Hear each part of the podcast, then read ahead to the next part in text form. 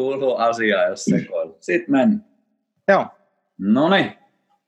Sieltä lähtee meidän nauhoitus käyntiin ja 2021 ja Teemu Syrjälä podcast toisilta nimeltään TSP jatkuu ja tänään me tarkastellaan miehen mieltä, miten se miehen mieli toimii ja Viljami Lehtonen on täällä vieraana ja Viljami, muistanko oikein, että me ollaan eka kertaa nähty Natussa mun työpajassa? Joo, se taisi olla. En muista mikä vuosi oli. 17-18. Joo, mulla on semmoinen mielikuva, että olisi 18 ollut, mutta voin olla kyllä väärässäkin. Ja sen jälkeen ollaan sitten nähty ainakin noissa miesten viikonlopuissa ja, ja muutenkin teikäläinen on ollut myös miesteemoissa mukana ja sulla oli myös tämmöinen podcasti Miehen mieli, jossa oli, oliko näin 12 vierasta oli? Joo, 12 vierasta, että oli tämmöinen tota, projekti, että mä ajattelin, että mä teen 12 jaksoa ja, ja katon sitten, että mitä tuli ja mitä jäi käteen. Ja vähän vielä prosessoin, että jatkanko tätä vai ei, mutta että tosi hyvä, hyvä projekti kyllä. Joo, Eli meillä on yhteisiä mielenkiinnon aiheita, eli molemmilla kiinnostaa miehen mieli ja miehen oleminen ja toiminta ja se, että mitä me ollaan tällä pallolla tekemässä, niin avaa ihan vähän tuota konseptia, miksi, miksi sulla kiinnostaa yleensäkin miehenä oleminen? No tota, siinä on oikeastaan monta syytä, mutta ehkä semmoinen, mikä sen koko homman lähetti liikkeelle on se, että tota, mä oon pitkään vuosia vuosia pyörinyt kaiken näköisissä tämmöisissä itsekehityksen jutuissa ja tota, tutkiskellut omaa olemistani ja ihmisenä olemista ylipäätänsä, mutta tota, siitä puuttu selkeästi jotain. Enkä mä en oikeastaan ole tiennyt, että siitä edes puuttu jotain. Mutta siinä kohtaa, kun mun vaimo tuli raskaaksi, niin tota, se oli niin kuin ensimmäinen semmoinen herätys siitä, että, tota, että mulle tulee lapsi ja mun täytyy olla isä. Et se oli niin kuin ihan ensimmäinen. Se oli semmoinen pieni, mutta sitten se oikeastaan se, mikä tämän koko homman laitti jo liikkeelle, oli se, että, että käytiin tuota ultraäänessä ja sieltä tuli, että meillä on tulossa poika. Ja mä muistan sen hetken vaan, kun se, että meillä on tulossa poika, niin mun iski vaan niin kuin tajuntaan se, että okei, että, että se on niin kuin mun duuni näyttää tälle pojalle, että, että miten täällä ollaan mies tässä maailmassa. Että mä näytän sen miehen mallin. Ja tietysti kun on pitkään tutkiskellut itseäni ja aika hyvin niin kuin tiedän sen, että miten sellainen lapsuuden maisemat ja suhde äitiin, suhde isään, suhde muihin ihmisiin, niin muokkaa sitä. Ja tota, mulle se iski se, niin kuin se vastuun taakka niin kuin sillä, no se oikeastaan tuntui siitä, että olisi joku lyönyt vaan naamaa, että hei, herätys. Ja sitten siinä oli tietysti sit sama aikaa se, että että mitäs ihmettä, että, että, että mikä mä oon niin kuin miehiä, niin että, että mitä se miehenä oleminen on, niin se oli semmoinen suuri kysymys, ja sitten sit tuli oikeastaan melkein semmoinen pakottava tarve, että hei, että mun täytyy händlätä tämä homma, jos mä niin olen ryhtymässä isäksi, tai siis kun mä musta tulee isä. Ja siitä se oikeastaan sitten lähtikin se niin kuin tutkiminen, se, että mitä, mitä mä oon miehenä, ja se on sitten johtanut mua moneen paikkaan, ja myöskin niin kuin sit sun workshopiin, ja, ja moneen muuhunkin sitten. Se on niin kuin se, mistä koko homma lähti liikkeelle. Aivan. Tuossakin on aika semmoinen mun mielestä en voi sanoa, että hälyttävä teema, mutta semmoinen, mikä on hyvä tiedostaa, on just toi, että aika moni ehkä tuossa vaiheessa alkaa havahtua siihen, kun siihen tulee joku vastuukysymys, että okei, nyt mä oon vastuussa jostain muistakin kuin itsestäni.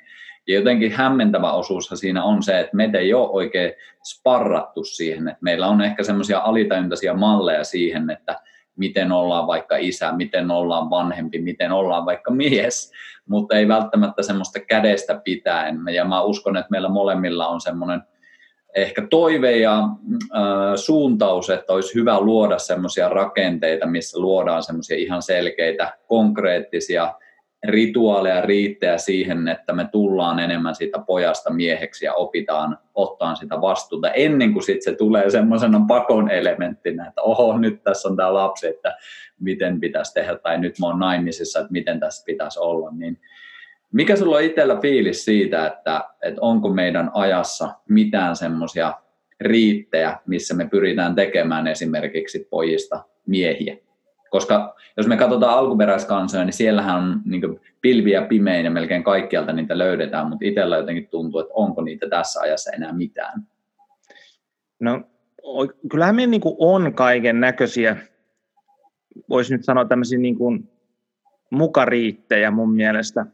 Et jos ajattelee sitä sillä että et, et niin kuin naisten kannalta, että biologia hoitaa sen homman tosi hienosti.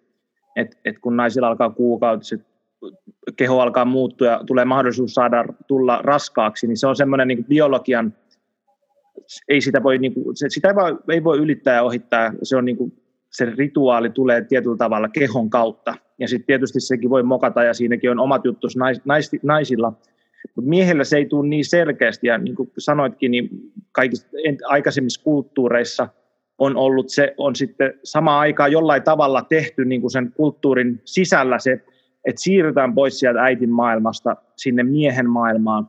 Ja meillä on siis, niin kuin, mä, mä oikeastaan koko ajan enemmän enemmän fiilistelen ihan vaan niin kuin poikien liikuntaa siinä, ja niin kuin jalkapallot, jääkiekot, tämmöiset, jonkun verran kamppailulait myöskin, ennen on ollut metsästys myöskin semmoinen, että me ollaan menty sinne miehen maailmaan, mutta sitten taas, että se meidän kulttuuriongelma, tai en tiedä, onko se ongelma, mutta se murros on se, että ei ole olemassa semmoista miehen maailmaa, että ihan niitä kaikkia muitakin tekee tytöt siinä. Mutta ehkä ainoa, mitä se on, niin kuin joku joukkue urheilulajit, että me siirrytään sinne poikien kanssa olemaan pelkästään. Mutta ne on vähän laihoja, laiho, laihoja sillä tavalla, että et, et, et mitä nyt mä ymmärrän niistä siirtymäriiteistä, niin niitä, niissä on semmoinen tietynlainen – vakavuus kumminkin.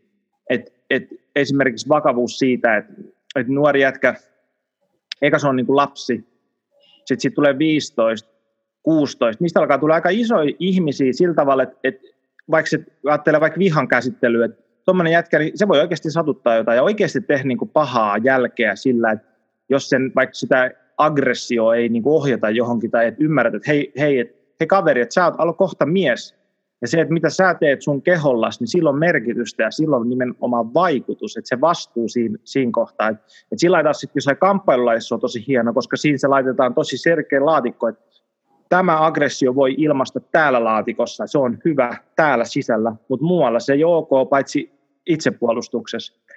Et, et meillä on, niinku, musta tuntuu, että niitä palasia on, mutta ne on vähän niinku fragmentoitunut vähän ympärille, että meillä ei ole semmoista selkeät siirtymäriittiä, mitä aikaisemmin on ollut. Et et, et ehdottomasti on siinä, siinä sun kanssa samaa mieltä, että et, et sen tyyppistä tarvitaan, mutta iso kysymys on, että et miten semmoisen rakentaa niin meillä jotenkin et yhteiskuntaa, niin se, se on, se on semmoinen, mitä mä en tiedä. Mm, kyllä, ja itsekin tämän kysymyksen parissa hyvin pitkälti on, ja jonkinlaisia semmoisia fiiliksiä ja suuntauksia on, mutta katsotaan, mitä niissä sitten rakentuu. Mutta omasta kokemuksesta voin jotenkin yhtyä tuohon tosi hyvin, että itse olen kokenut ihan valtavan tärkeäksi just sen, että on edes joku laatikko, missä saa tutustua siihen kasvavaan energiaan, alkaa vähän testosteronitasot nousee tuossa teini-iässä, alkaa nousee sitä ärtymystä, alkaa nousta sitä aggressiivisuutta, et jos miettii itseäkin, niin varsinkin joku yläaste oli silleen aika hämmentävää aikaa, että, ja alaastekin jossain määrin siellä loppupuolella, että et siellä niin luokassa saattoi olla ihan hiljaa ja koko ajan pidätellä vähän sitä, niin mitä sisällä oli, mutta armiasko alkoi joku välitunti ja välituntipelit ja liikuntatunnit sun muut, niin sit siellä oli kaikki pelissä ja jotenkin se, ainakin itsellä on ollut tosi iso pelastus, että että sit siellä on kyllä käyttänyt sitä aggressiivisuutta ja sitä energiaa ja tutustunut myös siihen, että mitä se on tämä voima täällä omassa kehossa. Ja toki silleen, kun nuorena tulee ylilyöntejä, niin oli myös sitten aika tosissaan siinä hommassa, että pallot välillä lenteli ja vähän saatto joukkuetoverit kuulla, että miten paskoja ne oli, mutta, tuota, mutta tuota, kuitenkin se oli, se oli yksi semmoinen väylä, minkä koin tosi tärkeäksi. Ja siinäkin olisi ollut siistiä, jos olisi ollut joku vähän vanhempi tyyppi opastamassa siihen, että miten tätä käsitellään. Että se oli ehkä enemmän sitä itse tutkiskelua ja itse havainnointia, jota sitten ehkä vähän myöhemmin alkoi vasta tajumaan, että miten iso arvo sillä oli, mutta mutta jännä nähdä, että mitä tässä tulee ja minkä, mitkä on sitten niitä väyliä, että missä me pystytään, koska mä itse ainakin koen, että varsinkin se aggressiivisuus on hyvin luontaista, mutta sitten tulee just se kysymys, että miten sitä käytetään, koska sitä voi käyttää luomiseen tai sitä voi käyttää tuhoamiseen. Ja itsessään se ei ole paha tai hyvä, vaan just se, että miten sitä käytetään. Et tota, itsellä kanssa on ihan oikeastaan sama, sama mutta tulee mieleen vielä ehkä niin nykyaikainen niin tietokonepelit. Mm. Et mäkin olen sitä, että pelannut Counter-Strikea.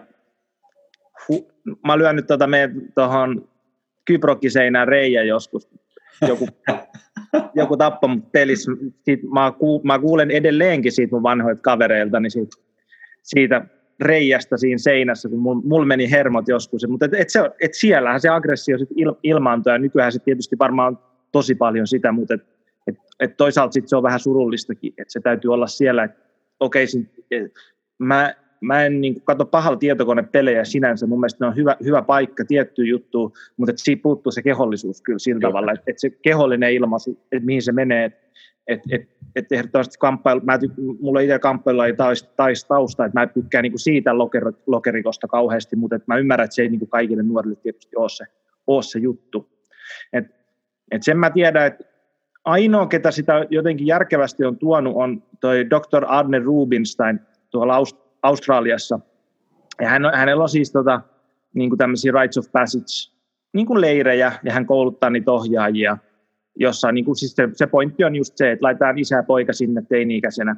Teini-ikäinen poika ja isä laitetaan sinne yhdessä, ja, yhdessä, ja sitten siinä on se siirtymäriitti, ja siinä on tietyt jutut, mutta et, et se on siellä Australiassa jonkun verran Euroopassa levinnytkin, mutta et, et aika pienissä piireissä kumminkin mennään senkin kanssa edelleen. Et, et, et se on iso kysymys, että miten sen saa tänne meille ilman, että, siitä tulee se, että se on niin päältä päin läntätty joku semmoinen kurssi, vaan että et miten se jotenkin tulisi tähän meidän kulttuuriin, että me ymmärrettäisiin se nuoren miehen niin kuin energian määrä, että se on pakko niin kuin laittaa johonkin, johonkin järkevään laatikkoon, tai sitten se menee niin kuin pitkin seinille tosi helposti. Tai sitten, että se menee siihen sisälle päin ja kääntyy sitten kaiken näköiseksi itsetuhoisuudeksi muuksi.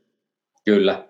Joo, ja tuohon on pakko, en, en itsekään halua liikaa demonisoida sitä, mutta kuitenkin ehkä tunnistan sen haasteena, että jos miettii tuommoisia tietokonepelimaailmoja, että niin kuin sanoit itsekin ja mitä fiilistelen tosi paljon, että siitä uupuu se kehollisuus, että siinä ollaan tosi paljon mielessä ja sitten kun sitä aggressiivisuutta noissakin herää, niin just se, että miten sä sitten purat sen loppupeleissä sen kehollisen aggressiivisuuden, mikä siellä on, jos olet koko ajan siellä mielenmaisemissa, että siitäkin voi tulla semmoinen hyvin mentaalinen trippi sitten loppupeleissä. Ja sitten kun miettii sitä, että moni aikuinenkin on vielä kiinni siinä maailmassa, eikä siinä, että jos joskus silloin tällöin pelaa, niin eihän siinä ole mitään väärää, en sitä tarkoita, mutta jos se on semmoinen pääasiallinen hukuttautumispaikka niin kuin jatkuvasti, niin kyllä mä koen, että se on jotenkin poissa siitä. Mä itse käytän tässä uusimmassa kirjassa niin semmoisia arkkityyppiajatteluja, jossa me ollaan siellä lapsi psykologiassa, että me ollaan semmoisessa lapsen maisemissa ja me voidaan olla silloinkin, kun me ollaan niin aikuisen kehossa,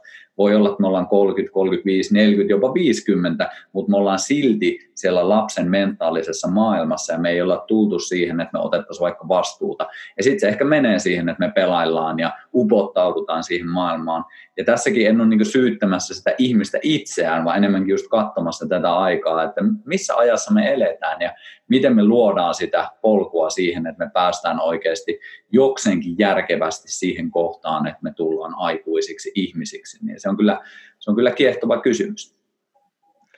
Mun tulee jotenkin tuosta mieleen tota, tuo Kärkkäisen ukko, ja oikeastaan se, se, se, se oli silloin, kun tota, sä ja Ukko puhuitte jotain, ja jäi, jotenkin vaan se ajatus mieleen siitä niin kuin vanhempien miesten vastuusta. Et, et kun Ukko oli sillä, että hei, hienoa, kun Teemu, sä oot noin nuoria, sä teet tätä, ja, ja täällä on näitä nuoria jätkiä, niin kuin, että, että meitä ki- sanotaan, että meidän ikäpolve ehkä saat, alkaa kiinnostaa sit monesta eri syystä tämmöinen. Mutta sitten siitä jotenkin puuttuu ne vanhemmat miehet, että et, vaikea on pojan kasvaa aikuiseksi ilman, että siellä on joku malli tai joku siellä vanhempi ihminen, joka ottaa sieltä, että hei, että tuossa on tuommoinen nuori mies, että mä haluan mentoroida tuota, mä haluan olla sen mukana ja näyttää mallia. Et musta tuntuu, että siinä on niin kuin yksi sukupolvien niin kuin ketju on, on vähän niin kuin katki sillä tavalla, että tietysti siihen on monia syitä ja siellä on sodat ja siellä on kaikki niin kuin meidän Suomen kollektiiviset raumat siellä, mutta et, et, et se, et se, me, tietyllä tavalla mä kutsuisin niitä vanhempiin miehiin myöskin, että hei, että et on paljon nuoria miehiä, jotka kaipaa sitä niin kuin ohjastusta, sitä avustusta, että et mitä on olla mies, miten täällä ollaan, miten, ja ihan niin kuin lähtien kaikista että miten asiat tehdään ja niin kuin en mä tarkoita sitä, että heti täytyy ruveta jotain henkisiä juttelemaan, mutta sillä vaan, että se miestä kiinnostaa se, että mitä nuori mitä ne nuoret miehet voi ja mi, mitä, missä ma- maailmassa ne elää, niin mä, mun nähdäkseni on se, ja varsinkin tuossa mun podcastissa tuli, kun sä, sä juteltiin eilen tai toissapäivän jotain vähän, että, että mitä siitä podcastista on jäänyt käteen, niin, niin se on, musta tuntuu, että se on yksi, että kun mä oon kysynyt miesten roolimalleja, niin jokaisella, ketä mä oon kysynyt, kaikilla on ollut jotain miehiä, ketä ne on katsonut ylöspäin, että hei, tommonen mies mä haluaisin olla, että ei ne ole välttämättä ollut oma isä, tai ne on voinut olla jotain urheilutähtiä, ne voi olla jotain naapuriukkoja, ja mulla oli mun oma isä mun podcastissa, ja se puhui jostain sen enoista ja jostain, joka auto, antoi sen ajaa autolla, niin kun se oli 14, ja että et kuinka hieno siitä on jäänyt, että nuorelle miehelle on annettu auto, että hei, että mä luotan sinulle, että kokeile tätä autoa, että mennään tuon metsätiellä ajaa autoa, ja, ja se on niin kuin jäänyt elämään semmoisena, että hei, vau, että tommonen mies mä haluan olla. Että se, et sen, niin kuin, sen vanhempien miesten ja nuorempien miesten yhdistäminen tuntuu olevan semmoinen yksi, yksi tärkeä asia siinä. Todellakin, ja tuosta herää kyllä omat muistot, kun olin nuori pieni poika. En, en varmaan, mitä olisi ollut, ala-asteella tyyliin, ja en yltänyt edes polkimille vielä, mutta se oli hienoa, ja muistan ikuisesti sen hetken, kun mökkitiellä – sain tulla isän syliin ja ohjata autoa. Isä toki hoiti kaikki muut näppäimet, mihin en, edes itse yltänyt, mutta just se fiilis, että hei, nyt minulle annetaan tätä vastuuta tässä ja nyt tässä on tärkeä rooli vetää tämä homma maaliin. Ja toi on tosi tärkeä pointti ja itse myös tykkään kääntää tota vähän toisinpäin, että, että monet, jos mäkin itse katson, mä nyt täällä Anoppilassa käymässäkin, niin täällä on jotenkin siisti meininki siinä, että täällä ollaan vielä hyvin juurilla monessa asioissa, että täällä käydään kalastamassa ympäri vuoden, että nyt kun jäät tulee tuonne, niin jään alle lyödään verkkoja ja kaikkia tämmöisiä taitoja, mitä sitten ehkä nuoremmalla sukupolvella ei ole. Niin jotenkin myös nuorten vastuuta siinä, että, että mennä semmoisiin paikkoihin ja oikeasti olla avoimia, koska musta tuntuu myös se, se, siitä kulmasta aika monesti, että me vähän vähätellään kaikkea sitä, mitä on mennyt, ja me monesti jopa aletaan syyttelemään, että siihen tulee semmoista katkeruutta ja kitkeryyttä sitten meidän ehkä vanhempien väliin ja ehkä just sotan jälkeisiin sukupolviin, kun mä taas fiilistelen sitä, että siellä on niin tehty myös ihan valtava hienoja asioita ja meidän rooli on myös osittain pitää niitä elossa, mitkä siellä on ollut toimivia juttuja. Ja nytkin kun mietin, että okei, nämä meidän meitä vanhemmat sukupolvet, kun tästä häviää, niin kuka siellä kalalla käy, kuka menee metsästään, koska meidän sukupolvi ei ole ottanut sitä haltuun, niin se on jotenkin aika hämmentävää myös, että miten paljon meidän aikana tulee häviämään semmoista kädestä pitäen tietoa, mikä on mennyt satoja vuosia. Et myös pääpointtina siis se, että on ihan samaa mieltä, että vanhojen miesten roolia tarvitaan, mutta myös nuorempien avoimuutta ja halukkuutta mennä semmoisiin paikkoihin, missä sitten pääsee imemään ehkä sitä vanhempien sukupolvien viisautta. Niin, että ehkä, ehkä niin kuin siinä kun törmätään tietynlaiseen kulttuurin muutokseen, vaan semmoisen niin ilman mitään syyttämistä ketään, vaan se, että kun meillä on tämä teknologian räjähdysmäinen niin kuin koko, no koko meidän yhteiskuntakulttuuri, koko ihmisyyden murros, mikä on tapahtunut tässä viimeisen parikymmenen vuoden aika internetin tulon jälkeen, miten tuo nuorempi sukupolvi kasvaa kiinni siihen, niin se on tietysti aika pitkän matkan päässä se, että mennään tuota, tuonne mökille, missä ei sähköä ole, ja sitten ollaan siellä niin kuin vaikka viikko, niin kuin tehdään niitä omia juttuja siellä. Mutta et, et siinä ehdottomasti on samaa mieltä, että siinä on niin kuin ne molemmat suunnat. Mutta mut ehkä siinä, ehkä siinä että sitä mä meinasin sitä vanhempien miesten linkkiä sinne nuorempiin, niihin, ketkä, koska me ollaan tässä puolesvälissä jo, niin se on ehkä meidän, meidän väli, duuni tässä puolesvälissä on ollut molempiin suuntiin, että et arvostaa niitä vanhempia ja sitä, mutta myöskin se, että et, et ymmärtää, että ne nuoremmat, että et, et ne ei tajua, eikä jos ei niille tarjota sitä, niin se on tosi vaikea, vaikea niin kuin siitä sit niin kuin löytää mitään kontaktia sinne. Et se tietyllä, tietyllä tavalla se mä näen, että se vastuu on vähän enemmän niillä vanhemmilla tuoda sinne. Ja sitten sit tota, just se, että et mi, mi, mit, mitä se niinku on se, että et ei se ole sillä, että mun nähdäkseni lapsilta esimerkiksi tarvitsee kysyä niinku asioita sillä tavalla, että et osa, osaksi on se, että jos on jotain hyviä juttuja, niin sitten se täytyy niinku tuoda sille ja ottaa se vastuu, että, että ei, esimerkiksi että lapsen mielipiteen kysymys on totta kai tärkeää, mutta se, että jos tietää jotain, mitä arvosta, haluaa viedä lapsen ulos mettää johonkin, niin sitten vaan tekee sen. Ja sitten siinähän se, sit se yhteys löytyy. löytyy. Et ehkä sillä se voi olla, että meillä on vähän turha pehmeätä myöskin jollakin tavalla se, että, että me annetaan sen valua sinne sitten. Että jos sä kysyt lapselta, mitä se haluaa syödä, niin se syö karkkiin. kyllä, kyllä. Sillä ei ole vielä kapasiteettia katsoa sitä, että mikä on oikeasti tarpeellista, mikä tukee mun terveyttä, mikä vie mua ihmisenä ja mun kudoksia rakentaa parhaalla mahdollisella tavalla, niin siihen tarvitaan sitten rakenteita ja siihen tarvitaan viisautta, jota sitten mekin ollaan pyritty sitten tiivistämään, että se on kyllä äärimmäisen hyvä pointti.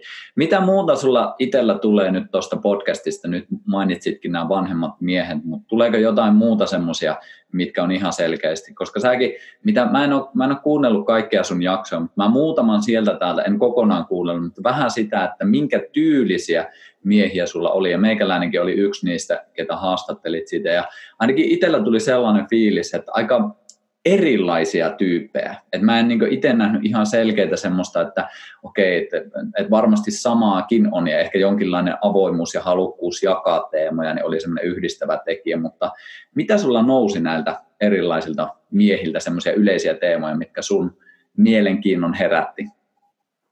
No, tota, mä voisin vastata siihen ensiksi sillä, että, että miksi mä ylipäätään tein tuota podcastia, koska se antaa sen niin kuin, raamit siihen, niin siinä oli oikeastaan montakin juttua, mutta et, et se numero yksi oli se, että et, tota, että mulle herästää kysymys, että mitä tämä miehenä oleminen on. Ja sitten tuli vastaus tosi selkeästi siihen, että ei kellään ole siihen oikein vastauksia kunnollisia. Se oli niin kuin se ihan ilmiselvä. Ja sitten mä ajattelin, että jos mä teen tämmöisen podcastin, niin kun, siksi koska mua kiinnostaa, niin että mä otan 12 erilaista miestä eri niin kuin osa-alueilta, ja sitten koitan niistä niin kuin puristaa sen jotain miehisyyden essenssiä niistä kaikista, että mitä siitä sitten jää jäljelle, että sillä on hyvä kysymys, koska se oli se osa mun podcast-idea. Mutta et, et siinä oli vielä sitten se, että tota, ää, mä lähdin siitä liikenteeseen, että, että, että se mitä, mikä on jotain sitä ideaalimiehisyyttä on semmoista, mitä toiset miehet ihailee. Että se ihailun se, en mä tiedä, onko se tunne, ei se välttämättä ole tunne, mutta se, mikä se impulssi tulee, että mä ihailen jotain, että että tuolla on jotain, mitä mulle, että tuolla on tosi hieno piirre, tuolla on tota, tuolla on tota, tuolla on tuommoinen koulutus, tuolla on tuommoinen ulkonäkö, toi pystyy fyysisesti tekemään jotain tämmöistä, niin se ihailu on se, mikä niin kuin vie kohti sitä miehen ideaalia tietyllä tavalla. Ja mä otin semmoisia miehiä, ketä kaikilla oli jotain, mitä mä ihailin, että ne oli eri asioita, ja niin kuin sanoin, niin tosi erilaisia miehiä, että niillä kaikilla oli jotain, ja niistä mä koitin sitä miehen ideaalia löytää. Ja selkeät muutamat niin kuin, ö, yleisimmät, tai siis semmoiset, mitkä jäi käteen, kun mä kysyin meillä kaikilta, että mitä se miehenä oleminen on, ja sitten vähän sitä historiaa ja muut, niin numero ykkönen oli, se, oli varmaan vastuu. Että se, et mitä niin semmoinen kypsä miehisyys ja miehi, mitä siihen kuuluu, niin on, on vastuu. Ja sitten tietysti, että mitä se vastuu nyt on, niin se on tietysti vastuu omasta itsestään, omasta omasta kehostaan, omasta olemisestaan, omasta, omista tunteistaan ja sitten vastuu myös muista. Et sillä tavalla, että et se, no ei nyt kaikille ei ollut lapsia, ketä mulla oli haasteelta, mutta melkein kaikilla, niin se tuntuu olevan semmoinen, että, että mikä on niin yksi miehisyyden semmoinen kulmakivi, että ottaa vastuuta vähän niin kuin ulkopuoleltakin ja kantaa sitä vastuuta sillä tavalla, että, että haluaa, että elämä jatkuu ja voi, voi hyvin. Että se on niin kuin semmoinen miehisyyden yksi semmoinen essenssi essenssi, mikä jäi varmaan käteen.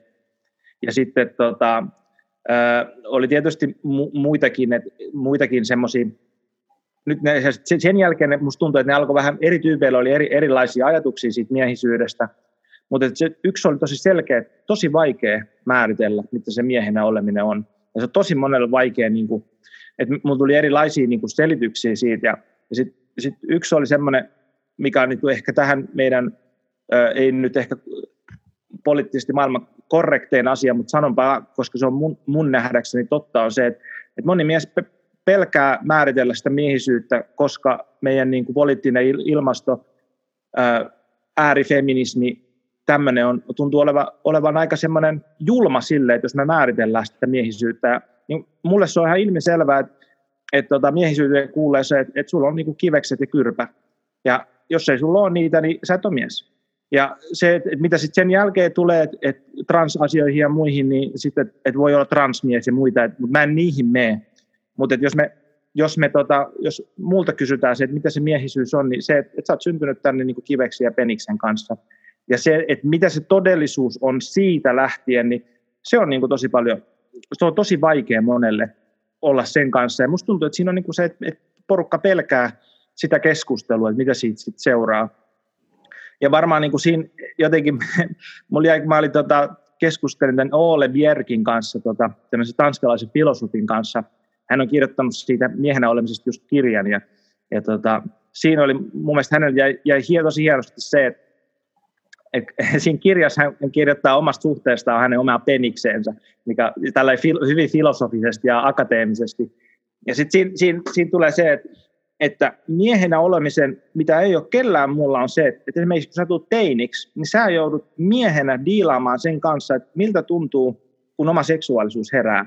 Ja miltä tuntuu se, että, että sulla alkaa tämmöiset seksuaaliset raivit sun peniksessä, ja sä, sä joudut itse diilaamaan se, että mihin sä laitat, sitten tietysti tulee kaikki masturboimiset ja muut, ja alkaa naiset kiinnostaa, ja mikä se koko maailma, mikä herää siitä – niin sitä ei ole kelläkään muulla kuin se, että jos sä fyysisesti kasvat miehenä, niin sä joudut diilaamaan sen kanssa, että mitä se miehenä oleminen on, on niin kuin henkilökohtaisesti. Ja sitä tein, teini-ikää, että se, semmoista ei ole missään muussa olemusmuodossa. Ja tietysti naisilla on omat ja kaikilla muilla, jos jotain semmoisia on mahdollisesti, niin niillä on omansa. Mutta mun mielestä se on niin kuin semmoinen, että tämä on ehdottomasti isoin osa miestä, että, että miehen oma seksuaalisuus ja suhde oma, omaan seksuaalisuuteen, että mitä sen kanssa on, niin se on se on semmoinen, että se on vaan meidän mie- miesten täytyy diilata sen kanssa. Mm. Et se, semmoisia nyt tällä heti kauhean, kauhean monta asiaa, mutta nämä nyt tuli tällä päällimmäisenä. Joo, äärimmäisen hyviä kyllä ja itsellekin tuo kehollisuus on hyvin tärkeä osa ja sen takia Yle Perjantain tekemä dokkarikin on nimeltänsä Pallit ja sydän ja ennen kaikkea pallit ensin siinä, että se on silleen määrittämässä. Mutta sä mainitsit tuossa just sitä, että, että, että me jopa pelätään sen määrittämistä, me pelätään jopa sen ääneen sanomista. Onko sulla yhtään fiilistä, että miksi ihmeessä me pelätään? Jotain, joka on varmasti, sanotaan 50 vuotta sitten ollut, niin ei sitä varmasti kukaan pelännyt sanoa, että mitä on tapahtunut ja miksi ihmeessä me ei uskalleta sanoa sitä, että mihin kehoon me ollaan tuntu. Ja niin kuin sanoit, että, että sitten voi tulla se, että joku kokee, että on syntynyt väärään kehoon ja on väärät asetukset annettu ja näin poispäin. Ja se on mun mielestä vapaus jokaisella tuntea niin, mutta se, että moni myös tuntee sen, että no mä oon syntynyt tämmöiseen kehoon ja näillä mennään, niin mikä siinä on se vaikeus jotenkin ja sanottaa sitä yleensäkin? Ainakin, ainakin se, että se on jännä, kun mua haastateltiin tota, yhteen radio-ohjelmaa ja keskusteltiin just tästä samasta aiheesta. Mä kerroin mun oman mielipiteeni ja siinä oli sitten tota, haastattelija, haastattelija sanoi vaan, että, että, että, että tämähän on ihan ilmiselvää suurimmalle osalle ihmisistä, että näin on. Ja, sit, ja musta tuntuu, että, että, että suurimmalla ihmisellä se asia on ilmiselvää, kyllä. Mutta mistä se vaikeus tulee, niin luultavasti siinä niin kuin laajempia asioita, mitkä siihen vaikuttaa, mutta yksi on tietysti se, että ihan meidän, ne ketkä on eniten äänessä, niin se tuntuu olevan tosi voimakkaasti tämmöistä tota, No mä sanon äärifeminististä ajattelua tuntuu, tuppaa olemaan tosi paljon mediassa, tosi paljon somessa ja tosi äänekkäitä ihmisiä, jotka mä sanon jopa niin kuin väkivaltaisesti työntää sitä omaa ideologiansa eteenpäin. Esimerkiksi se, että sukupuoli on vaan on sosiaalinen käsite, että se voi olla ihan mitä vaan, ja sä voit olla seuraavan päivän toinen sukupuoli ja seuraavan toinen. Niin varmaan ehkä jossain tilanteessa se on mahdollista, mutta mä näkisin, että, että se on niin kuin tosi vahingollinen niin kuin ideologia esimerkiksi nuorelle miehelle kertoo tämän, tämän, tämän tyyppinen, että, että kaikki, kaikki on niin kuin mahdollista siinä, koska ei kaikki ole mahdollista lähtökohtaisesti, että sulla on sun biologia ja sun täytyy diilata sen kanssa, että mikä sun biologias on niin kuin ensimmäiseksi. Ja sitten sen jälkeen on mahdollisuus tutkia näitä kaikkia muita, mitä sitten ehkä on. Ja se pelottava on varmaan sitten se, että, että, kun sä sanot jotain tämmöistä ääneen, niin se on automaattisesti, että, että, että, että jos mä sanon tämmöisen ääneen, niin, niin moni varmaan ajattelee, että, että mä oon niin rasisti, mä, oon, mä syrjin ihmisiä, mitä, mitä kaikkea sitten tuleekaan sitten semmoisia niin leimoja siitä, että, että mä nojaan mun ajatuksessani tietyn määrän biologiaan. Eikä siinä sit sinänsä, sinänsä mitään, mulla ei ole mitään henkilökohtaisia ongelmia niin kuin ihmisten kanssa. sukupuolen moninaisuus ja ihmisen olon, elon moninaisuus on todella ihmeellinen ja kaikki aikuiset saa mun puolesta tehdä, mitä ne tykkää, jos, jos se kokee, kokee hyväkseen. Mutta et, et, että tota, et, et mä en näe sitä, että et mitä meillä on tosi paikassa valtamediassa tulee, niin kuin tuputetaan semmoista niin kuin, ää, mä se on sukupuolipluralismia, semmoista, että sinne mistään ei saa kiinni, kaikki on vaan niin kuin suhteellista, niin, niin sitten se tulee myöskin se, että minkä päällä mä oikein seison tässä näin. Et, et, et, mi, mi, mikä mä oon miehiä, jos mä en voi minkään päällä seisoa. Ja musta tuntuu, että se on niin kuin osa, osa sitä niin kuin hämmennystä siinä, että, että täältä tulee tämmöistä informaatiota, mutta sitten mun kehossani tuntuu joku semmoinen tosi ilmiselvä asia, että ei, ei mulla ole tässä mitään epäselvyyttä. Mutta sitten, mitä jos täältä, että mitä jos mä oonkin väärässä, mitä jos mä oonkin rasisti, mitä jos mä syrjinkin näitä ihmisiä, että mitä jos mä en olekaan empaattinen näitä kohtaan, niin, niin tämä tuntuu olevan semmoinen niin sekametelisoppa, joka, joka on niin kuin valloillaan. Et, et se on varmaan osaksi sitä. Mm. Joo, ja toi on ainakin itselle tosi selkeää, että kun mullakin on kaksi lasta, joista vanhempi on sitten kuusivuotias poika, että jos mä en anna sille semmoisia selkeitä rakenteita ja selkeitä konsepteja, mitä kautta maailmaa voi katsoa, niin sitten ne tulee jostain muualta että sitten ne tulee jostain, mitä, mihin mä en ehkä pysty enää sitten vaikuttamaan tai allekirjoittamaan sitten, että mikä se rakenne tai rakennettomuus on. Ja yksi semmoinen, mitä itse on kanssa hämmästellyt, että aina me jotenkin tässäkin helposti mennään siihen, että me kaikkea ajatellaan, että se, se mitä oli ennen, se oli jotenkin tosi huonoa ja tosi toimimatonta ja nyt vaan tähän koko ajan tätä, että mitä tässä ajassa tunnustellaan oikeana. Ja mä jotenkin fiilistelen, että semmoisessa rakenteellisessa, ei jäykässä siinä mielessä, että se voi toki elää, mutta jos sulla ei ole mitään rakennetta, niin on hyvin vaikea katsoa myöskään mahdollisuuksien kenttää. Ja sitä kautta itse koen just tosi tärkeäksi sen, että mä ainakin haluan antaa selkeästi semmoiset pohjat, jota kautta sitten mun poika voi aikuisena tehdä mitä vaan, mutta jos mä itse en anna sitä, niin sitten musta tuntuu, että mä en ole tehnyt sitä myöskään omaa osuuttani siinä vanhempana, että mä oikeasti tuon tietyn ajatusmallin, tietyn rakenteen, jota kautta maailmaa voi katsoa. Ja totta kai, niin kai en mä väitä, että mun katsontakanta on jotenkin parempi tai avoimempi tai monimuotoisempi kuin jonkun toisen, mutta se on kuitenkin se, mihin, mikä musta tuntuu oikealta, mikä musta tuntuu todelta. Ja jos mä sen sivuutan, niin sitten musta tuntuu, että mä sivuutan itseni ja sitä kautta mä annan myös sitten pojalleni sitä mallia, että joo joo sivuutan vaan. Ja sitten jos miettii vaikka, ihan otetaan nyt toi, kun äsken puhuttiin sitä että ruokailussa, että jos mä en niin siihenkään tuo rakenteet, sillä että joo joo, sä voit syödä ihan mitä vaan, anna mennä vaan, niin jokainen tietää, että, sitten, että se niin lapsi tekee sitten semmoisia valintoja, mitkä ei ole välttämättä sinne taas niin optimaaliseen terveyteen ja kasvuun ja kehitykseen suuntaan, vaan sen takia mun mielestä on, niin jokaisella on se oma roolinsa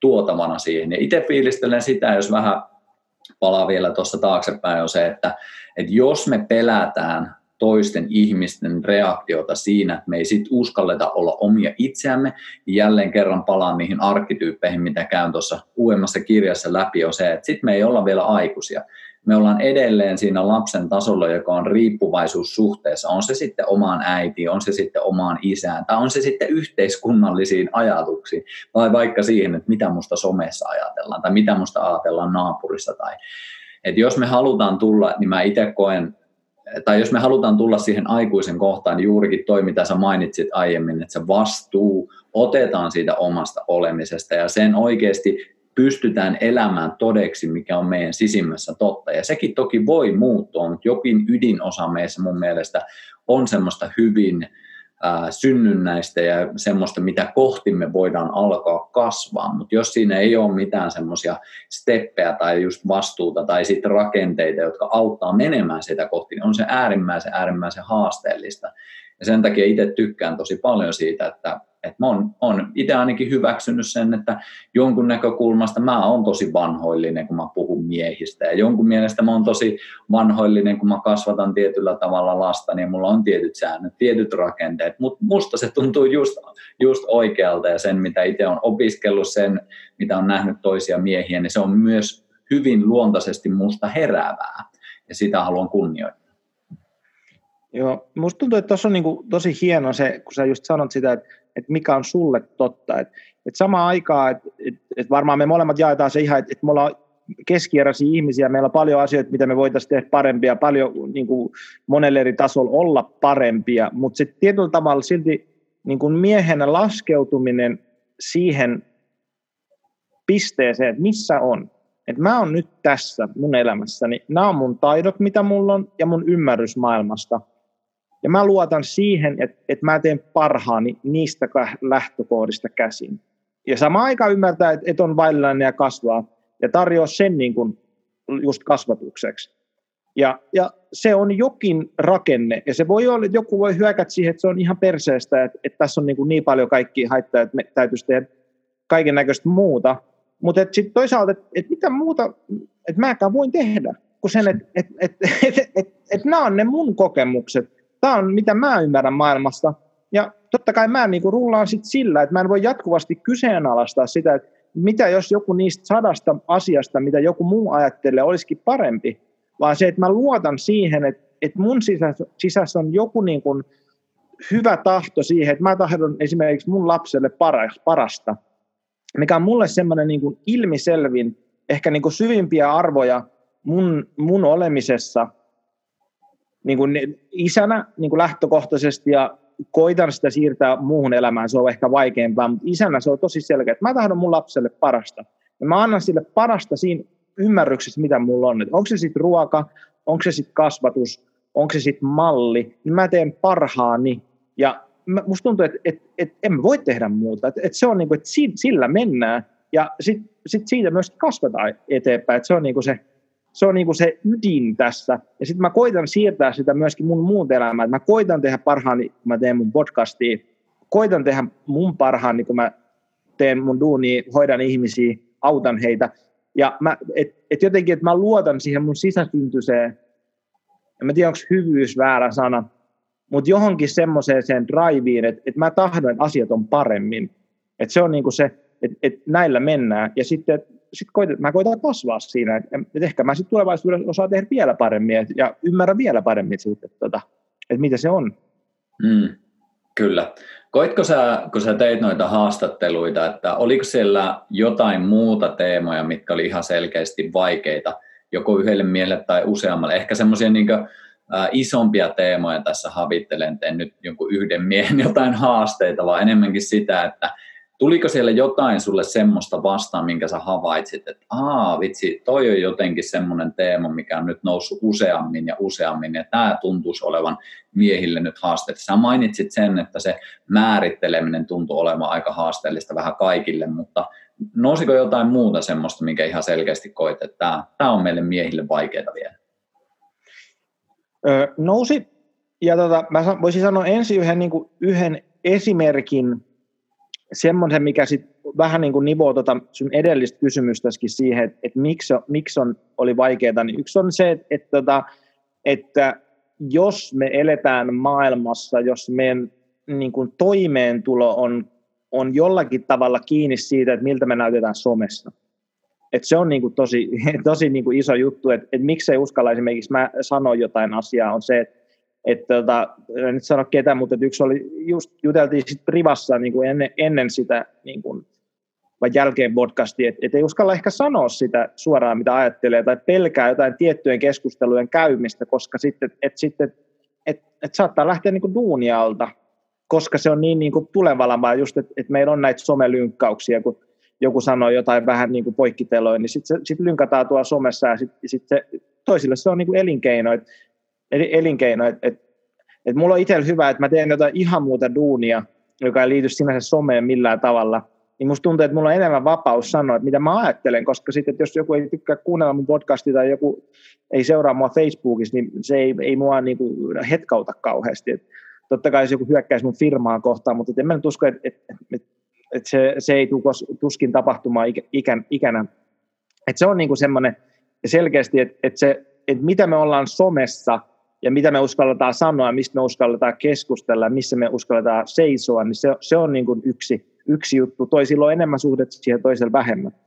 Mutta sitten semmoinen, mikä tuohon sun seuraavaan kysymykseen, mitä, mi, mihin me kipuillaan, niin se on jännä, kun mä aloitin mun kaikki podcastit sillä, että tota, mä kerroin sille miehelle, että mitä mä ihailen siinä – koska mun mielestä, että et, et mä halusin, että et tämän miehen mä oon kutsunut, just tämän miehen, mä en ole kutsunut mitä tahansa miestä, vaan tämän miehen, koska minä henkilökohtaisesti ihailen tässä sussa jotain, että sulla on niin tämmöinen puoli ja, ja tämmöinen koulutus ja tämmöinen, niin että se on tosi hienoa, että sä oot tehnyt sen duunia et, et, ja että et tämä tulee susta. Tosi moni mies oli niin kuin hämmästynyt, että oho, että et mitä, nyt, nyt minua kehuttiin, että oi, oi, oi, oi, oi että et, niin et, et tuntuu, että aika moni lähti niin kuin pois balanssista jo siitä, että mä vaan aloitin, että 30 sekuntia, että mä sanoin, että hei tuossa on et, et, et, tosi hienoa Teemu, että et sulla on tämmöinen puoli, tai jollakin, että et, wow, että sulla on tämmöinen koulutus, että sä oot tehnyt tämmöistä duunia, että vähäksi hienoa, että niin, niin se tuntuu, että, että, että meiltä miehiltä puuttuu osaksi se, että se on niin kuin vaikeaa, että, että, että ylipäätään että kehuu toisiin miehiä, niin kuin antaa sitä tunnustusta ja myöskin ottaa sitä vastaan. Että, että, että tosi monella miehellä on, että esimerkiksi se, että toiset on tuolla koulussa 12-15 vuotta ja saa jonkun ammatin, tai sitten rakentaa jonkun yrityksen, joka vaatii paljon, sitten se on vaan sillä, että no mä nyt on tämmöinen, että mä niin, niin, niin, niin, niin, niin. Ja sitten kautta jatkaa 15 vuotta käynyt koulua ja päässyt nämä koulut läpi, niin sehän on niin kuin tosi hieno juttu ja kertoo niin kuin siitä miehen luonteesta, että sulla on ollut näin pitkään niin kuin sitkeyttä ja sinnikkyyttä ja tietty määrä älykkyyttä tai sitten niin kuin firmana tai sitten mulla oli joku urheilija, että hei, sä oot niin lahjakas urheilija, että sä oot tehnyt sen homman, että et, et tosi hienoa, että et me ei niin kuin tunnusteta miehille sitä, että et, et mikä niissä on hienoa. Ja sitten sitten tota, mun mielestä se on tosi sääli jopa. Et, et, mun mielestä se on niin hienoa nähdä se mies syttyvä elo, kun mä kehon sitä, että vau. Ja sitten myöskin, myöskin tosi hienoa, vaikeampi se on mulle esimerkiksi ottaa vastaan niitä kehuja, että sen mä huomaan itselleni sitten taas. Kyllä, joo ja toi on kiehtova teema, niin kuin tiedät, kun olet ollut miesten viikonlopussakin mukana, niin yksi semmoinen viimeinen, viimeisen päivän harjoitus on se, että että no en liikaa paljasta sitä, mutta siihen liittyy se, että siinä vastaan otetaan hyvyyttä itsestään. Ja mä oon huomannut sen, että se on oikeasti yksi viikonlopun vaikeimpia harjoituksia, että ihmiset ei ole ehkä koskaan, tai sitten jos on kuullut, niin siitä on todella pitkä aika, että on kuullut niin paljon hyvää toisilta ihmisiltä, että mitä ne näkee itsessään. Ja, ja toisilta miehiltä nimenomaan. Juuri näin, että vielä se, että se tulee miehiltä, että kun saakeli selvinpäin ja itsekin on vielä selvinpäin, niin se on kyllä käsittämätöntä havaita sitä, että se on, se on 90 prosenttia miehistä se on haasteellista. Et siinä ollaan vähän silleen, että joko tulee niinku valtavia tunnereaktioita tai sitten, että ei vaan niinku enää pysty, että ne tyyliin lähtee sitten siitä harjoituksesta melkein ennenaikaisesti pois sille, että kyllä nyt riittää jo, en pysty enempää.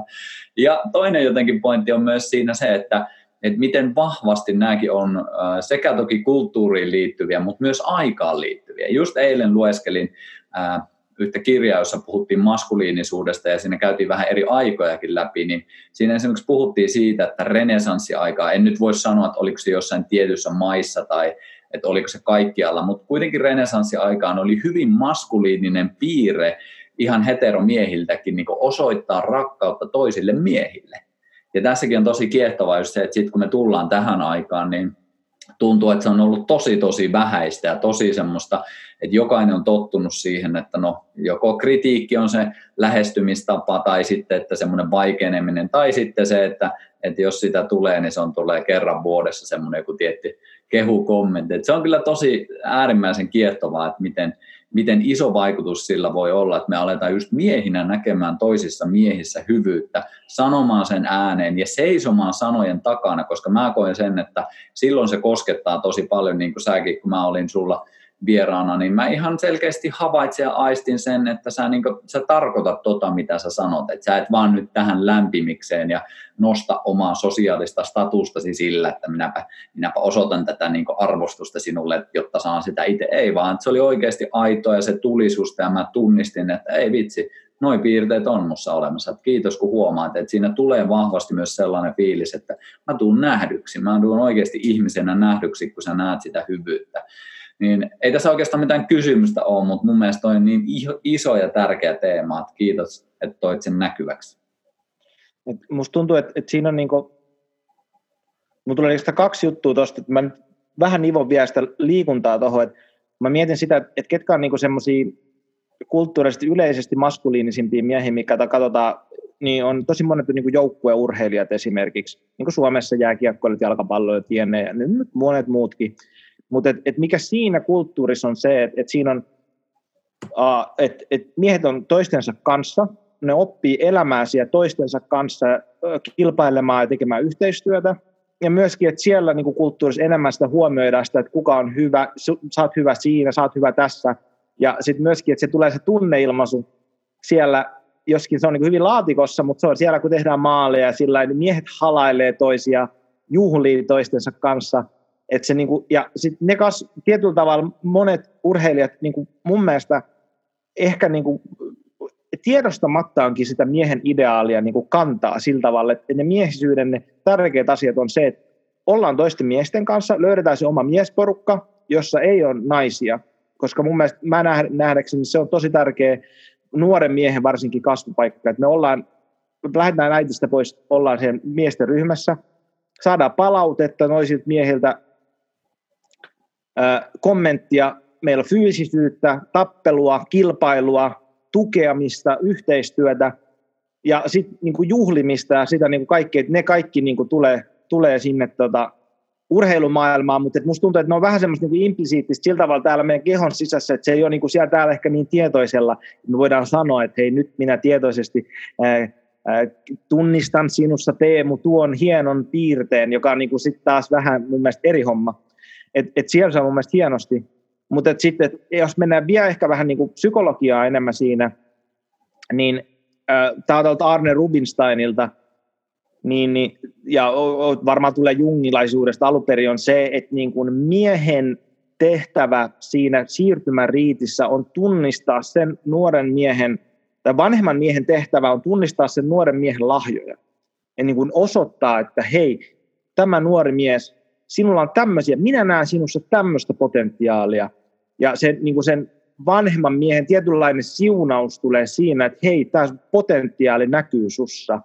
Ja sitten monesti sitä niin kuin sanoit, että ei sitä itse näe, tällä vanhempanakin just sillä, että ei sitä näe sitä omaa potentiaalia, ellei joku toinen osoita sitä. Ja tietysti meidän kulttuurissa tosi paljon on enemmän niin kuin naisilla se, että, että äiti osoittaa sitä, että, että sun hyviä puolia, mutta se, siinä on eri essenssi siinä, kun se tulee naiselta, kun että se tulee toiselta mieheltä. Kyllä, ja toikin on ainakin itsestä just, ja tässäkin just hassua on se, että, että eihän se ole mistään poissa. Niin kuin säkin tuossa mainitsit, että se nuori poika käy siellä – treeneissä tai joukkueen lajeissa sun muussa, niin eihän se tarkoita sitä, että se asuu luolassa niiden miesten kanssa ja eristäytyy naisista kokonaan, vaan niin kuin, se on niin osa sitä elämää ja eikä se ole oikeasti keltään poissa, vaan mun, mun näkemys on, että se rikastuttaa sitä elämää. Että siinä on oikeasti erilaisia sävyjä, joita kautta se sitten voi peilata sitä omaa arkeakin, joka kuitenkin sitten totta kai koostuu suurimmalla osalla meistä. Että siinä on ihan kaikenlaisia ihmisiä ja hyvä niin.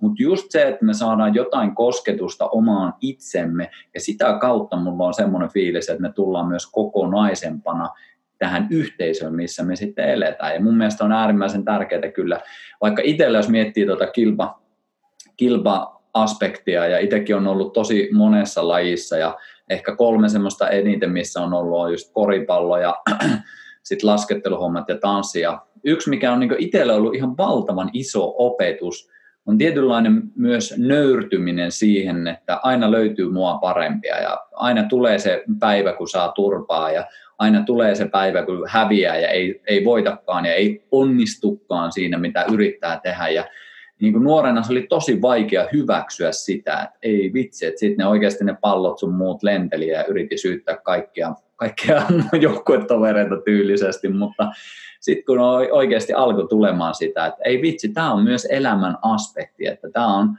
eh, tietyllä tavalla tuomassa sitä nöyryyttä myös siihen, että että mä en ole Jumala tässä pelissä. Että mä on niin kuin, voin luoda tässä kaikenlaista ja voin olla elämän kanssa tekemisissä hyvinkin vahvasti, mutta loppupeleissä mulla on niin nöyryttävä elämän perusperiaatteisiin ja just siihen, että mä en voi aina lähteä sen niin karhun kanssa painiin. Että siinä on tietyt myös seuraamukset. Että jotenkin musta tuntuu, että se on itselle opettanut sitä, että teoilla on seuraus ja aina, aina ei voi olla semmoista, että niin minä voin tehdä täällä mitä vaan ja sillä ei ole merkitystä ja sillä ei ole seurauksia, vaan se oikeasti se tietynlainen nöyrtyminen ja tappion kokeminen ja jopa turpaan saaminen näin niin pienissä heittomerkeissä on mun mielestä ihan äärimmäisen tärkeä aspekti. Toi Santa Huda Ilkka, ketä oli mun podcastissa tämmöinen entinen ammattijalkapalloilija, kertoi mun mielestä hienon tarinan siitä, että, että miten niin joukkueurheilu kasvattaa, varsinkin niin kilpatasolla on se, että, että kun tehtiin näitä niin kuin, äh, häviöiden sitten voittojenkin jälkeisiä palavereja, jos me katsotaan hidastettuna, että mitä kentällä tapahtui. Ja sitten siinä on niin kuin taulu, mihin piirretään sillä punakynällä, että tässä Ilkka Santahuhta teki virheen. Siinä on 25 äijää, sun joukkuekaverit, kaikki valmentajat ja kaikki, ja sitten sulla osoitetaan, että sinä teit virheen tässä, kun teit, mokasit jotain, niin että kuinka niin kuin kasvattavat, okei, totta kai siinä on se, että voi olla että jollekin traumatisoivaa, mutta että siinä ympäristössä, että sun täytyy ottaa sun virheet ja se palaute siitä vastaan, että jos sä haluat pärjätä paremmin, jos sä haluat, että sun joukkue pärjää, niin sun täytyy ottaa se palaute vastaan siitä, että hei, että, että sinä mokasit. Ja se on niin fakta. Sä mokasit ja sä oot siinä mokasta vastuusta, että sun täytyy sitten parantaa tätä ja tätä puolta. Että, että se on niin kuin tosi kasvattava ja se on varmaan niin kuin yksi myöskin, että mitä tota, no, että kaikilta miehiltä tuli se, että, että mitään kasvua ei tapahdu ilman mukailua. Että, että suurimman osa, ketä on niin kuin kertonut niitä omia kasvupaikkoja ja niin kuin semmoisia, niin yleensä jotain vaikeaa on tapahtunut. Kuolemaa, läheisen menetyksiä, duunit on mennyt, mielenterveysongelmia, kaikkea. Et kun niistä on, on päässyt läpi, niin se on ollut niin monet, tosi, ainakin mitä mun haastattelu, haastatteluissa tuli ilmi, oli se, että se oli niitä suurempia kasvun paikkoja miehenä, kun pystytään diilaamaan jonkun asian kanssa, mikä on vaikeaa, ottaa vastuu, että hei, että et mulla on tässä osa tässä tässä hommassa, että, että mä joudun diilaamaan tämän kanssa, että voisi olla, että vaikka se on joku tragedia ulkopuolella, että jotkut kuolee ja sun muuta, niin se, se on tietysti kauhean traagista, mutta että se loppupeleissä kysymys kuuluu, että miten minä henkilökohtaisesti tämän asian kanssa diilaan tietysti omien rajoitusteni kanssa ja kasvan siitä eteenpäin. Et, et ne tuntuu olevan, että se on semmoinen niin universaali, että, että mies kasvaa haasteista. Kyllä. Et se, se ei tapahdu niin kuin itsestään. Kyllä, mä jotenkin itse tiivistin sen aikoinaan, että maskuliini kaipaa haastetta.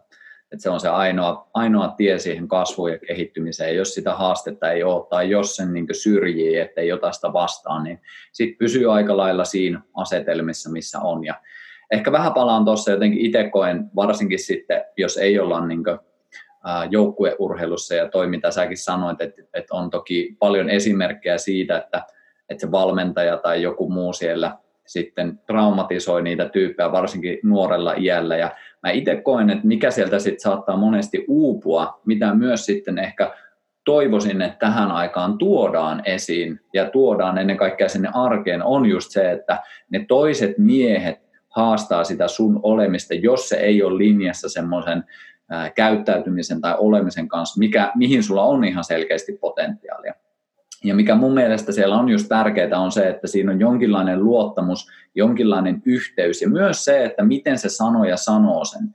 Että sanooko se sillä tavalla, että se niin yrittää alistaa ja ehkä jos sinne tämmöistä valmentajaa, nuori poika-asetelmaa saattaa käydä tai nuori tyttökin, mitä on paljon mediassakin lukenut, että siinä sitten tykitellään ja syytetään ja ei anneta sitä tukea ja semmoista läsnäoloa, mikä olisi ehkä hyvä olla sitten siinä. Ja mä itse jotenkin fiilistelen sitä, että se, se on häviämässä meiltä tosi paljon, että me ollaan tulossa koko ajan niin herkemmäksi ja herkemmäksi yhteiskunnallisesti, ja just se, että mitä ihmiset uskaltaa vaikka sanoa, niin ne koko ajan vähenee. Ja sitten varsinkin mies mieheltä mä oon itse kokenut kaikista parhaiksi ne, että kun joku toinen mies, mulla ei ole kovin montaa sellaista, mutta pari semmoista luottoveljeä on, ja välillä sieltä tulee silleen, että, niin, että hei, niin tosi selkeä kommentti, joka on kritiikkiä, mutta se tulee myös semmoisesta paikasta, että se ei ole se kaveri sitten lähdössä pois siitä vastauksesta, vaan se oikeasti haluaa kuulla sen vastauksen ja on läsnä siinä. Et toi, niin kuin, mä en tiedä saako kiinni tästä, mutta mulle ainakin itselle oli ihan valtava, että haastetaan mies miestä toisia miehiä siihen kasvuun ja ollaan läsnä, ollaan siinä kunnioittavassa, arvostavassa tilassa, niin siinä on mun mielestä potentiaalia tosi paljon. Et siinä ei niin kuin, yritetään lytätä toista, vaan just silleen, että ihan selkeästi suorasti haastetaan, koska se vaatii aika paljon siltä sanojaltakin, että se oikeasti näyttää, että hei, että tuossa kohdassa mun mielestä sä et elä ihan sitä sun totuutta todeksi, niin se vaatii aika paljon rohkeutta ja luottamusta, että tämmöisiä keskusteluja pystytään käymään, mutta mun mielestä ihan äärimmäisen tärkeitä. Mulle tulee niin kuin mieleen se, että salibändi ja tota, meillä oli yksi, yksi joukkuekaveri, jonka nimeä nyt en paljasta tässä, tota, mutta tota, hän oli tämmöinen fyysinen puoli, jota niin kuin kiusattiin siitä, tai sanottiin, kutsuttiin nimillä, ja, ja tota, oli myös mukana valitettavasti itse siinä. Ja tota, ää, ää, muistako hän joskus pysähtyi, vaan sä vaan sanoit, että et hei, että William, että et voiko sä lopettaa tonne? Et, et to, hänen mä en tykkää tuosta, voiko sä lopettaa tonne, mitä, mitä sä, mitä sä niin kutsut mua? mulla on jotenkin se vaan mieleen se niin semmoisena, niin että vau, wow, että toi jätkä niin kuin tuli mun eteen ja pyysi mua lopettaa sen, mitä, mistä hän ei tykännyt. Ja se, mä, se loppui tietysti siihen, ja meistä tuli kavereita sen jälkeen. Et mä kuin opin kunnioittamaan myöskin se, että joku, joku niin kuin sanoi, että mä teen jotain inhottavaa, että mä haukuin häntä tai kutsuin nimillä jossain, niin, niin se, se myöskin mun mielestä se oli mulle tosi hieno kasvun kohta sillä tavalla, että, että mä sain sen palautteen siitä, että, että mikä tulee sitten, jos me kuin laajennetaan tätä tähän yhteiskuntaan ja näihin meidän safe spaceihin, että kaikki täytyisi olla niin turvallista, niin joo, mutta ei pelkästään. Että maailma ei ole turvallinen paikka, luonto ei ole turvallinen paikka, yhteiskunta ei ole turvallinen paikka. Meillä on siellä luon turvallisia, meillä on täällä ympäristössä turvallisia paikkoja olemassa, mutta meillä on myöskin vaarallisia paikkoja olemassa ja jos, jolla me täytyy olla hereillä siihen, että mitä tapahtuu. Eikä me ei voida olettaa, että joka paikka, mihin me mennään, on semmoisia, että se olisi jotenkin pehmustettu. Et ihan niin kuin sillä, jokainen meistä tietää se, että kun me ollaan vaikka työelämässä, niin meillä tulee vaikeita asioita eteen, jonka kanssa me täytyy diilata. Ja joskus se tarkoittaa sitä, että me täytyy sanoa jotain niin kuin tosi selkeästi tai kohdata jotain epämukavia ihmisiä, fyysisesti epämukavia ihmisiä, verbaalisesti epämukavia ihmisiä, ja jos me ei ikinä olla sellaisessa tilassa, että me kohdataan tällaista epämukavuutta tai joudutaan puolustamaan omi, omaa reviiriä, niin sitten me ollaan aikalaisia heittopusseja myöskin. Et se on niinku se seuraus siinä, että et mä niinku näen enemmän se tietynlainen taas niinku arkkityyp, arkkityyppisesti tätä sankarin tarinaa, että mikä siellä on taustalla, että sankari ja myöskin niinku kasvussa, että myöskin naisilla, mutta ehkä enemmän niin kuin miehillä myöskin, että me täytyy mennä kohtaamaan se jonkunnäköinen lohikäärme tai joku, mikä se nyt sitten onkin mytologisesti, joku epämukavuus, joku haastavuus, jotta me vahvistutaan, että kun me voidaan se lohikäärme, saadaan aarre sieltä, me saadaan joku palkinto ja me ollaan niin kyvykkäämpiä miehiä, me ollaan, meillä on paksumpi niin sanotusti se iho ottamaan vastaan sitä, mitä elämä heittää meille. Et, et, et siinä on niin kuin, mä ymmärrän sen, että mistä se tulee, että me täytyy kunnioittaa, puhua kunnioittavasti, että ei haukuta, ei mitään, kaikki ne, mä oon niin kuin, sillä niin kuin tosi kiinni siinä ja ymmärrän, että sillä on tosi tärkeä paikka, mutta et, et missä nimessä ei saa unohtaa sitä, että meillä on tosi tärkeä paikka myöskin, että osaa sanoa jollekin, että et painu vittuun siitä niin kuin mun edestä, että et jos joku ihminen uhkaa esimerkiksi mua, tai sitten, että et siinä on se toinen puoli, että meidän täytyy olla myöskin sitä ihoa, että me pystytään ottamaan vastaan sitä kritiikkiä. Että, että tässä on tämmöinen niin dynamiikka sen herkkyyden ja sitten sen todella kovuuden ja jopa raakuuden välillä, että, me, että meidän pitäisi oppia diilaamaan näiden kahden niin kuin asian kanssa. Että, että se on varmaan se, se, on niin kuin se essenssi tässä näin. Miten sä ö, muuttasit tuon, jos miettii vaikka kasvatukselliseen, ja sä mainitsit tuolla aiemminkin jo, että, että eletään vähän pumpulissa, niin pitäisikö meillä haastaa meidän lapsia enemmän myös? Rehellisyyden nimessä, mä en sano, että mitä muiden ihmisten pitäisi tehdä, niin en tiedä. se, mulle, ei, mulle ei ole siihen niin kuin sanomista, mutta mä voin sanoa, mitä mä itse teen. Ja jos jollakin mielestä se on hyvä juttu, niin se on hyvä. Niin mun nähdäkseni se on niin kuin mun pojan kanssa on se, että, että mä kommunikoin poja, mun pojalle jostain, että jos mä en tykkää jostain, mitä se tekee. Että se on niin kuin mulle semmoinen niin kuin ilmiselvä. Että jos mä en tykkää, että esimerkiksi mun poika eilen potki vissypulloa, koska se alkaa kuplimaan. Mä sanon sille, että hei, lopeta toi, että mä en halua, että sä potkit sitä vissypulloa, koska sitten se tulee. Ja sitten tota, että mä puutun myöskin siihen mun lapsen toimintaan siinä, että mikä mun mielestä semmoista, mistä minä en tykkää. Ja, ja mä totta kai koitan selittää sen, että, että, että mä sanon, että, että, että lopeta toi. Että jos joku kolmenvuotias sen niin kuin ymmärtääkseni mun selitykset, mutta se on tärkeämpää se, että mä ilmaisen sen, että, että tässä menee raja että minä en tahdo, että sä menet tämän rajan yli, ja sitten syy X, da, da, da, da, mikä se syy on. Kyllä mä nyt koitan kertoa mun pojalle yleensä sen syy, mutta se raja tulee ennen sitä mun selitystä. Koska ei kolmevuotias ymmärrä sitä, että sinne tulee sinne vissipullon kuplia, ja sitten kun se avaa seuraan kerran, niin sitten se roiskuu se vesi, ja niin päin pois. Mutta se ymmärtää sen, että tässä tulee minun rajani. Et se, et, et musta tuntuu, että se on niin kuin mulle ja mä näkisin, että myöskin monessa muussakin paikassa yksi sellainen, mitä, että pelätään sitä rajaa asettamista.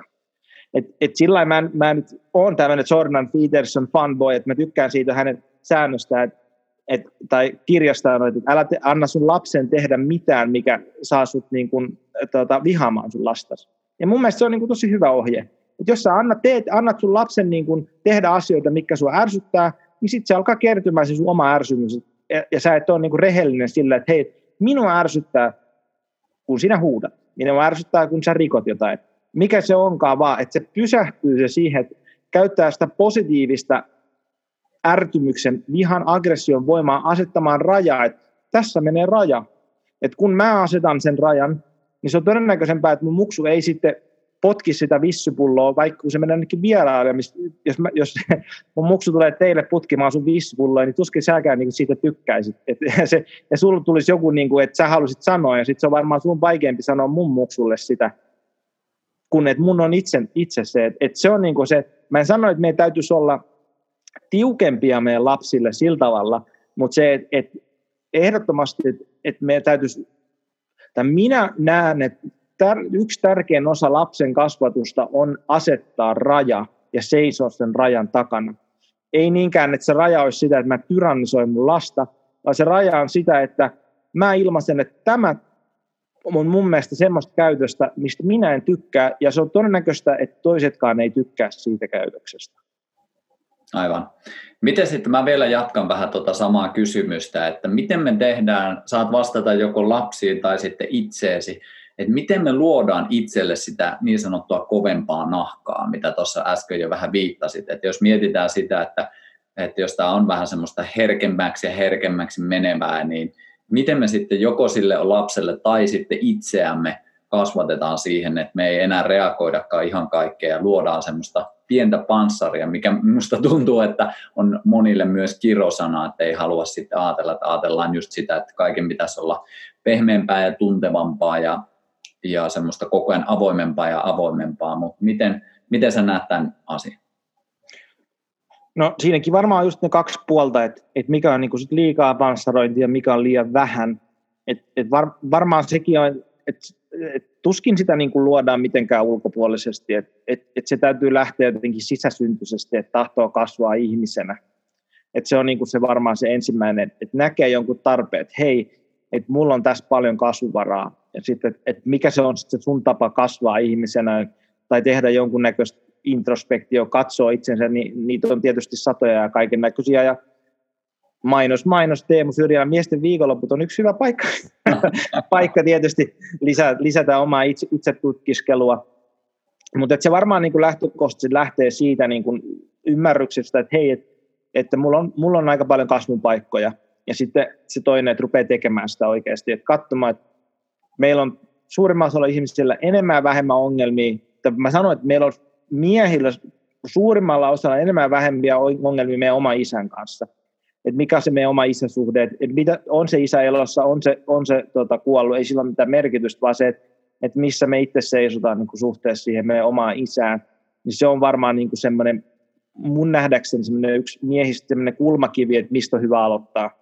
Että jos oikeasti haluaa kasvattaa sitä omaa ja sitten ihan vaan niin elämän kokemus ylipäätänsä siitä, että tota, kun me eletään, eletään tätä elämää, kasvataan aikuiseksi, niin se nyt tietysti kasvattaa ihan itsessään. Ja sitten jos kiinnostaa, niin sitä voi lähteä sitä omaa itsetuntemusta, sitä voi lähteä syventämään, että maailma on täynnä kaikenlaisia hienoja, hienoja juttuja.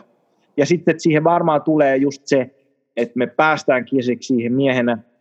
Ja ehkä sitten palatakseni vielä sun aikaisempaan kysymykseen, niin suurimman osan miehellä oli se herkkyys, oli yksi mitä ne, mikä oli mie, miehenä olemisen herkkyys myöskin, että ollaan yhteydessä lapsiin, se isyys on ollut yksi tärkeimpi osa miehet, ollaan yhteydessä oma puolisoon myöskin ja muihin ihmisiin niin kuin herkästi ja tunnetaan miehenä, niin se ei ole niin kuin millään tavalla poissulkeva sille, että me ollaan vahvoja, kestäviä, jääräpäisiä, sinnikkäitä, tarpeen mukaan jopa aggressiivisia ja ilma assertiivisia – mutta myös me ollaan herkkiä, me ollaan, myös ollaan tuntevia, mutta näillä molemmilla on oma paikkansa. Ja ne ei, ne ei ole sillä tavalla, että, me, että olisi just tämä, niin kuin, mitä puhutaan yli, ehkä vähän liian herkkyydestä, on se, että, me, että joka paikassa tarvitsisi olla se herkkyys. Et, et se herkkyys on yksi hienompia asioita ihmisyydessä, ja sillä on oma paikkansa.